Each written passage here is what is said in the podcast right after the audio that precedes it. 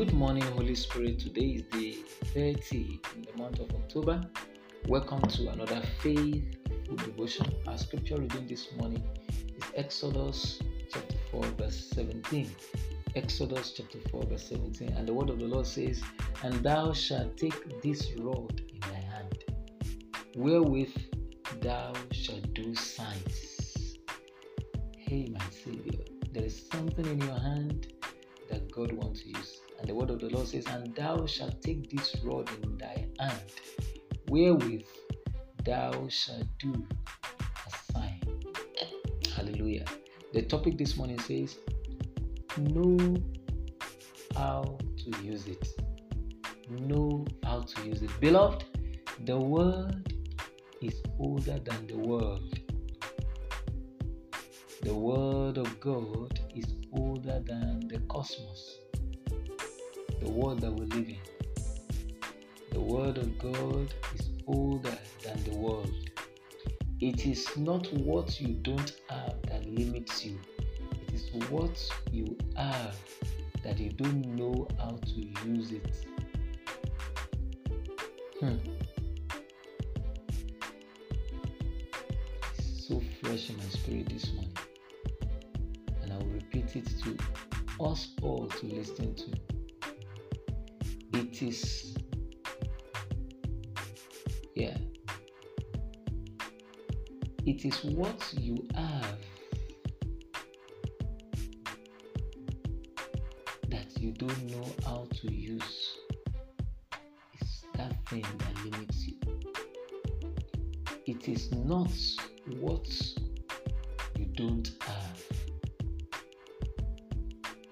God is calling your attention this morning that there is something in your hands. There is something that God has given to you.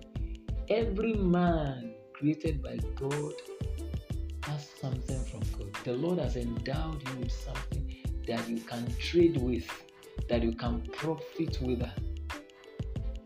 In this season of divine peace that is going gradually to an end, because today is day 30 God will open your eyes to discover what you carry so as to maximize them and experience supernatural acceleration in life.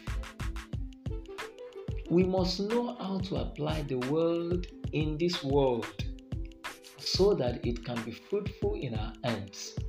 Carrying the word alone without having the knowledge of how to how it works can be frustrating, but never forget that the world of God is older than the world. May the word of God make a way for you in this world. In this name of Jesus. I pray that which God has given to you that is in your hands will work wonders for you.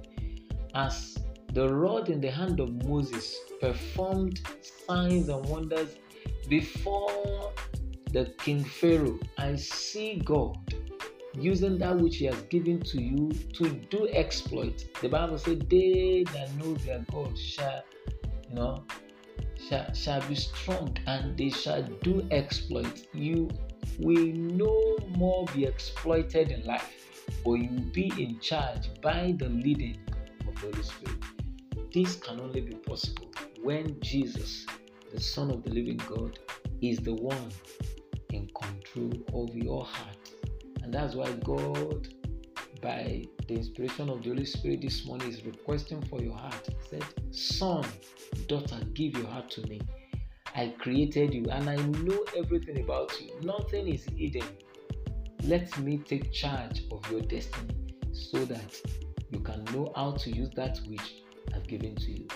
I declare you a champion today and I prophesy to your life, your land is green.